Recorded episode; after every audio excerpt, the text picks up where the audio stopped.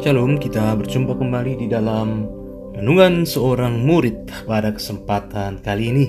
Dan kita hari ini akan merenungkan sebuah tema dari Gema Roh Kudus menolong kita berdoa.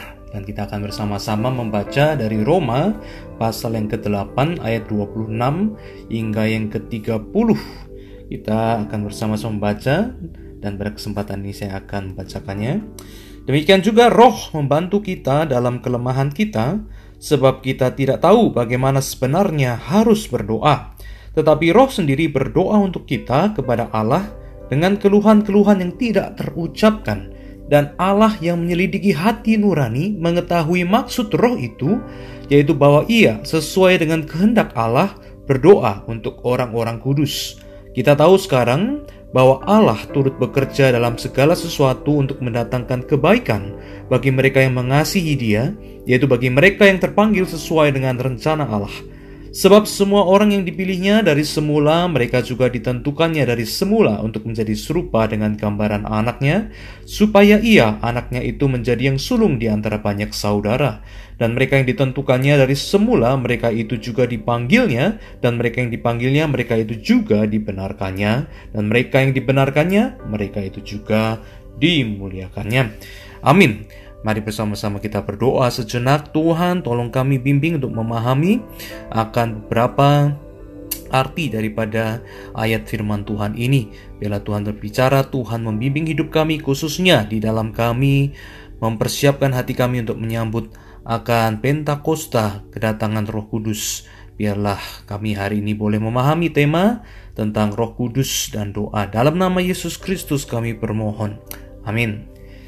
Pada kesempatan ini kita membaca satu ayat yang sangat terkenal sekali dan ini adalah ayat yang begitu banyak poin-poin pentingnya tetapi pada kesempatan ini kita berfokus melihat akan hubungan daripada Allah Roh Kudus dan juga tentang berdoa. Kita akan memulai dengan sebuah pertanyaan. Bisakah Anda berdoa? Bisakah Anda berdoa? Oke, Anda sudah menjawab di dalam hati Anda? Ya, sebagian besar mungkin akan menjawab, "Ya, bisa." Tetapi asalkan jangan di depan orang. Jadi kalau saya berdoa sendiri bisa, tapi kalau saya suruh mimpin doa saya takut saya nggak bisa begitu. Mungkin sebagian besar daripada kita berkata-kata seperti itu. Puji Tuhan ya kalau setiap daripada kita bisa berdoa secara pribadi, bisa berdoa secara rutin, bisa berdoa di dalam persekutuan, di dalam kebaktian doa, kita bersyukur sekali walaupun mungkin tidak semua orang bisa juga memimpin doa di depan banyak orang. Nah, tetapi pertanyaan itu membawa kita kepada sebuah uh, pem, uh, satu topik penting yang hari ini kita mau bahas. Jadi berdoa itu kita bisa atau tidak? Berdoa itu saya bisa atau tidak? Berdoa itu kemampuan saya atau tidak? Nah, ini menjadi sebuah hal yang hari ini kita akan renungkan tentang Roh Kudus menolong kita berdoa.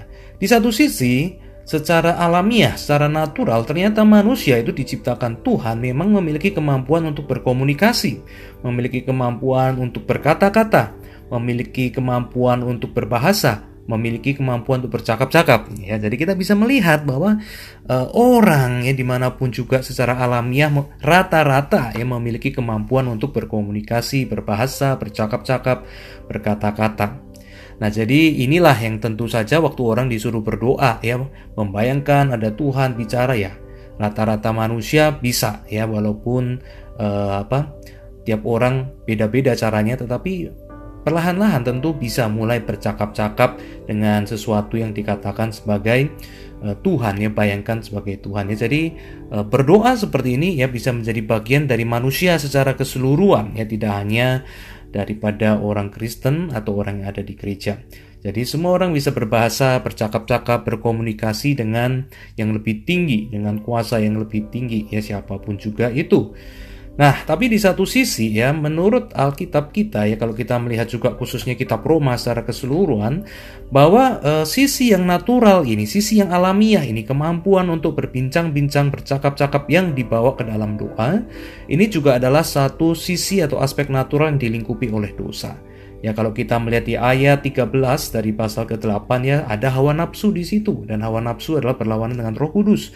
Kemudian ayat 15 ada emosi negatif, ada ketakutan di situ dan berbeda kalau kita punya Roh Kudus kita tidak lagi dikuasai oleh ketakutan, emosi negatif.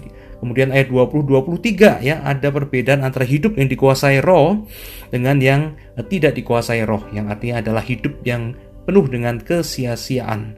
Ya demikian juga di ayat 26 yang kita baca bagaimana kita itu penuh dengan kelemahan. Kita tidak tahu bagaimana seharusnya berdoa kepada Tuhan. Hanya jika kita punya Roh Kudus, maka Roh Kudus yang menolong kita untuk berdoa dan menyampaikan ya akan hal-hal yang tidak terucapkan oleh kata-kata. Jadi di satu sisi begitu ya bahwa setiap orang bisa berdoa, setiap orang bisa bercakap-cakap dengan Tuhan, walaupun tidak setiap orang rajin melakukannya. Tapi di satu sisi hanya sisi natural saja maka menyebabkan bahwa doa itu sering kali akhirnya seperti saya katakan tadi menjadi doa yang dipenuhi hawa nafsu. Menjadi doa yang dipenuhi dengan keinginan diri sendiri, mau apa, mau ini, mau itu. Kemudian juga doa sering kali dipenuhi dengan emosi negatif, ada kebencian, ada dengki, memohon kutuk untuk orang-orang kita tidak suka. Dan doa juga kadang-kala penuh dengan kesia-siaan. Yaitu sering kali uh, orang berdoa tapi ah ya sudahlah supaya dilihat baik padahal saya tahu berdoa nggak ada gunanya. Dan sering kali juga di dalam kesulitan, tantangan, masalah ya kita mencoba berdoa tapi nggak tahu harus berdoa seperti apa. Kita tidak tahu berdoa. Kita merasa lemah, kita nggak tahu harus berkata apa. Nah, oleh sebab itu kita hari ini tidak melupakan bahwa Roh Kudus menolong kita berdoa di dalam tema pada kesempatan hari ini. Kita nggak boleh lupa bahwa kita butuh Allah Roh Kudus di dalam hidup kita. Karena tanpa Roh Kudus, ya kemampuan natural kita, kemampuan alamiah kita untuk bercakap-cakap, berbicara di dalam doa itu adalah kemampuan yang sudah tercemar, terlemahkan oleh dosa, terkorupsi oleh dosa. Maka hanya waktu Roh Kudus sudah turun dan Roh Kudus bekerja di dalam diri kita yang percaya kepada Yesus Kristus, sungguh kita baru dapat berdoa dengan baik dan benar.